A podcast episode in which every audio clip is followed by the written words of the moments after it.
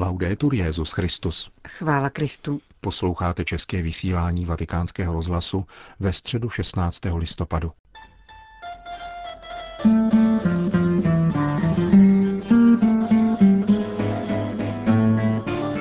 Na svatopetrském náměstí se dnes ráno schromáždilo více než 20 tisíc lidí, aby se účastnili pravidelné generální audience.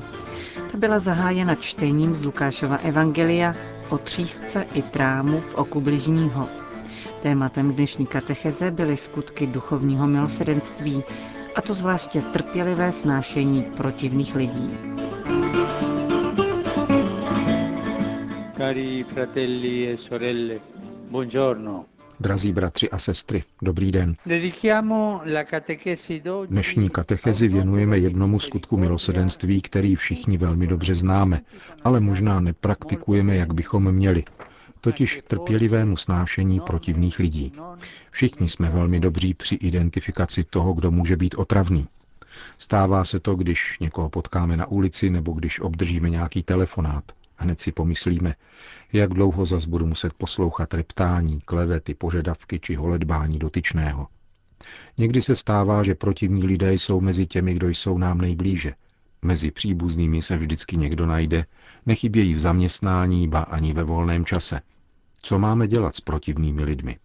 Často jsme však druhým protivní také my. Proč bylo mezi skutky milosedenství zařazeno také trpělivé snášení protivných lidí? V Bibli vidíme, že sám Bůh musí užívat milosedenství, aby snášel reptání svého lidu. Například v knize Exodus se lid projevuje opravdu nesnesitelně. Nejprve naříká, že otročí v Egyptě a Bůh jej vysvobodí. Potom reptá na poušti, protože nemá co jíst. A Bůh sesílá křepelky a manu, ale reptání neustalo. Mojžíš byl prostředníkem mezi Bohem a lidem a občas také jeho pán shledal protivným. Bůh však měl trpělivost a tak naučil Mojžíše i lid také této podstatné dimenzi víry. Bezděčně se tedy vynořuje první otázka. Spitujeme někdy svoje svědomí, abychom viděli, zda také my nejsme druhým protivní. Je snadné ukázat prstem na vady a nedostatky druhých, ale musíme se naučit vciťovat se do druhých. Pohleďme především na Ježíše. Kolik trpělivosti musel mít během tří let svého veřejného života. Jednou, když byl se svými učedníky na cestách, zastavila jej matka Jakuba a Jana a řekla mu, poruč, aby tito dva moji synové zasedli jeden po tvé pravici a druhý po tvé levici v tvém království. Maminka lobovala za svoje děti, ale byla to maminka. Také z této situace si bere Ježíš podnět k jednomu zásadnímu ponaučení. Jeho království není království moci, není královstvím slávy, tak jako ta pozemská, nýbrž královstvím služby a darování se druhým. Ježíš vždycky učí jít k tomu podstatnému, hledět dál a zodpovědně se ujímat vlastního poslání. Mohli bychom zde najít odkaz na další dva skutky duchovního milosedenství. Napomínat hříšníky a učit neznalé. Pomysleme na možné přijetí velkého závazku, kterým je pomáhání lidem k růstu ve víře a v životě. Myslím například na katechety, mezi nimiž jsou mnohé maminky a četné řeholnice, které věnují čas vyučování dětí základním prvkům víry. Kolik jen námahy to stojí, když zejména děti by si raději hráli, nežli se učili katechismu. Doprovázet při hledání podstatného je krásné a důležité, protože nám to umožňuje zakoušet a sdílet radost ze smyslu života. Často se nám stává, že potkáváme lidi, kteří lpí na povrchních, pomíjivých a banálních věcech. Někdy proto, že nepotkali někoho, kdo by je stimuloval, aby hledali něco jiného a vážili si pravých pokladů. Vyučovat někoho, aby hleděl na podstatné, je zásadní, zvláště v naší době, která, jak se zdá, ztratila orientaci a sleduje pouze krátkodechá uspokojení. Učit objevovat to, co od nás chce pán a jak na to můžeme odpovídat my, znamená vydávat se na cestu růstu ve svém vlastním povolání, na cestu pravé radosti. Ježíšova slova určená matce Jakuba a Jana a potom všem učedníkům ukazují, jak se vyhýbat závisti, ambicím, lichocením a pokušením, která neustále číhají i mezi námi křesťany. Požadavek radit, napomínat a učit nás nemá vést k pocitu nadřazenosti ve vztahu k druhým, ale především nás zavazuje, abychom šli do sebe a ověřovali si, zda jsme koherentní vzhledem k tomu, co žádáme od druhých. Nezapomínejme na Ježíšova slova, jak to, že vidíš třísku v oku svého bratra, ale trám ve svém vlastním oku nepozoruješ. Duch svatý ať nám pomáhá, abychom byli trpěliví ve snášení druhých a pokorní a jednodušší, když udílíme rady. To byla středeční katecheze papeže Františka. V závěru generální audience pak obrátil pozornost k významným dnům podle kalendáře OSN. Na příští neděli 20. listopadu připadá Světový den dětí. Apeluji na svědomí všech, institucí i rodin, ať jsou děti vždycky chráněny a je zaručeno jejich blaho, aby nikdy nebyly postiženy formami otroctví, náborem do ozbrojených skupin a špatným zacházením. Doufám, že mezinárodní společenství bude nad jejich životem bdít, zaručovat každému chlapečkovi a holčičce školu a výchovu, aby jejich růst mohl být klidný a mohli s důvěrou hledět k budoucnosti. Po společné modlitbě odčenáš papež všem požehnal. Sit nomen Domini benedictum. Ex hoc nunc et usque Aiuterium nostrum in nomine Domini. Qui fecit caelum et terra. Benedicat vos omnipotens Deus, Pater et Filius et Spiritus Sanctus.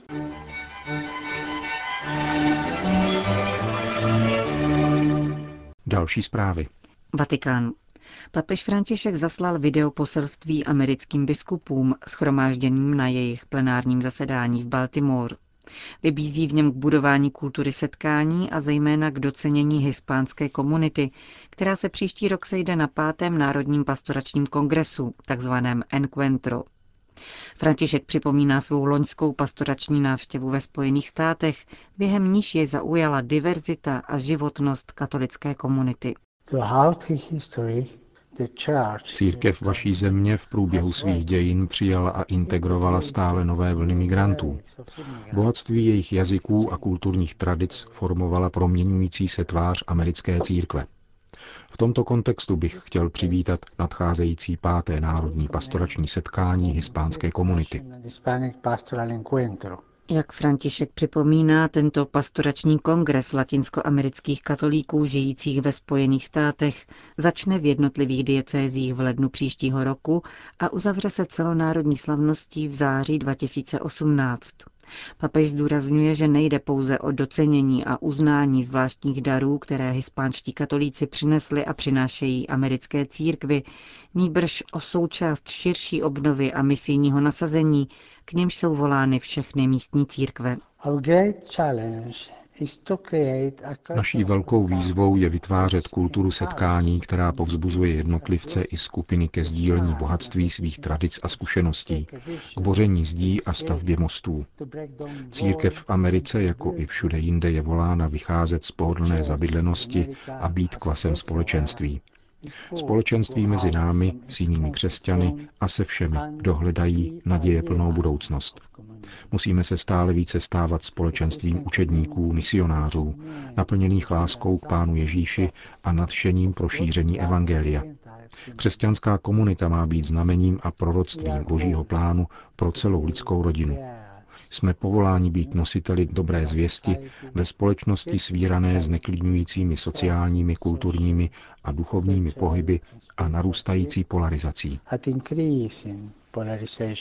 Papež vyjadřuje naději, že církev na všech úrovních podpoří Kongres latinskoamerických katolíků svou reflexí a pastoračním rozlišováním.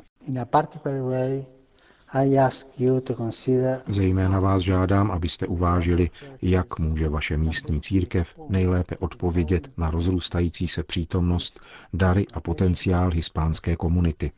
Svědomím toho, jaký příspěvek dává hispánská komunita životu národa, se modlím, aby toto setkání přineslo plody pro obnovu americké společnosti a církevního apoštolátu ve Spojených státech. S vděčností všem, kdo se angažují v přípravě tohoto pátého setkání, vás ujišťuji o svých modlitbách za tuto důležitou iniciativu vaší konference.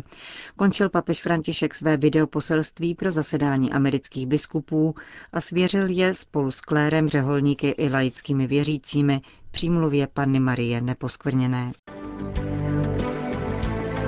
Dodejme ještě, že Biskupská konference Spojených států má od včerejška také nové vedení.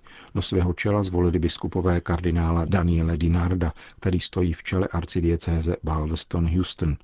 Jeho místo předsedou se stal arcibiskup José Gomez z Los Angeles. Itálie. Náboženská svoboda je vážně porušována ve 23 zemích, vyplývá ze zprávy papežské nadace Kirche in Not, která byla představena v Římě. Svoboda náboženství je matkou všech ostatních svobod, prohlásil při prezentaci kardinál Mauro Piacenza, mezinárodní ředitel jmenované nadace. Již 13. šetření v pořadí se týká 196 sledovaných zemí a vztahuje se k dvouletému období od června 2014 do června 2016. Náboženskou svobodu nezachovává 38 zemí, přičemž 23 je na mapě světa vyznačeno výstražnou červenou barvou. Smutné prvenství tu drží Severní Korea, kde podle odhadů žije 100 až 200 tisíc lidí v internačních táborech na nucených pracích. Mezi nimi je také blíže neurčený počet křesťanů, vinných účastí na modlitebních setkáních anebo přechováváním Bible vysvětluje ředitel italské sekce Kirche in Not Alessandro Monteduro. Co se týče Severní Koreje, není možné dohledat ani fotografie, které by dokládaly krutost tamního náboženského pronásledování. Můžeme jen vyprávět příběh pastora, který byl přistižen při pastoraci, obviněn z podvratné činnosti a odsouzen k doživotním nuceným pracím. Neméně závažná je náboženská persekuce vůči křesťanům, ale také jezídům v severním Iráku.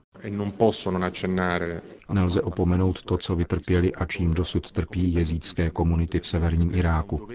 Myslím, že je to naší povinností vzhledem k tomu, co si prožili. Křesťané byli donuceni k útěku, avšak jezídi, zejména jejich ženy a mládež, byli vystaveni nepředstavitelné brutalitě. Mladé dívky byly po zavraždění všech jejich příbuzných zotročovány. Zpráva papežské nadace letos zavedla novou kategorii v klasifikaci náboženského pronásledování. Jde o islamistický extremismus, který využívá zejména sociálních sítí, aby zastrašil své odpůrce hrůznými výjevy krutých činů a zároveň jejich pomocí naverboval nové síly. Právě na tomto místě vyjmenovává zločinecká uskupení Boko Haram, Al-Shabaab a Daesh, která útočí jak proti křesťanům, tak muslimům. S cenným svědectvím vystoupil při prezentaci zprávy monsignor Jacques Behan Hindo, syrsko-katolický arcibiskup diecéze Hasake Nisiby na hranicích s Tureckem. Křesťané v Hasake žijí jako všichni ostatní syrští občané, tedy v nedostatku a bez možnosti pohybu. Lze vycestovat pouze letadlem. V naší diecézi zůstalo 30 až 40 tisíc křesťanů, zhruba polovina jich odešla, přičemž mluvím o syrsko-katolické církvi. Když na naše území dorazili teroristi z Deš, všichni asyrští křesťané utekli a tak se vyprázdnilo 35 vsí. Deš odešel asi za měsíc a odvedl 320 lidí do zajetí. Letos v únoru je všechny propustili. Asi tři nebo čtyři lidi zabili, ale zbytek se zachránil. Jak podotýká ředitel italské sekce Kirche in Not, naštěstí existují i některé pozitivní známky v Egyptě, Bhutánu a Kataru. Co se týče Egypta, asi nejznámějšího z těchto tří zemí, zaznamenali jsme jako pozitivní skutečnost, že tamní parlament schválil nové normy, které kladou méně překážek budování křesťanských kostelů. Generál al-Sisi se navíc rozhodl zúčastnit vánoční vše v koptské pravoslavné církvi a také tak učinil. Snažíme se upozornit i na sebe menší kladné známky, abychom naší zprávou přinášeli také naději. Uzavírá Alessandro Monteduro.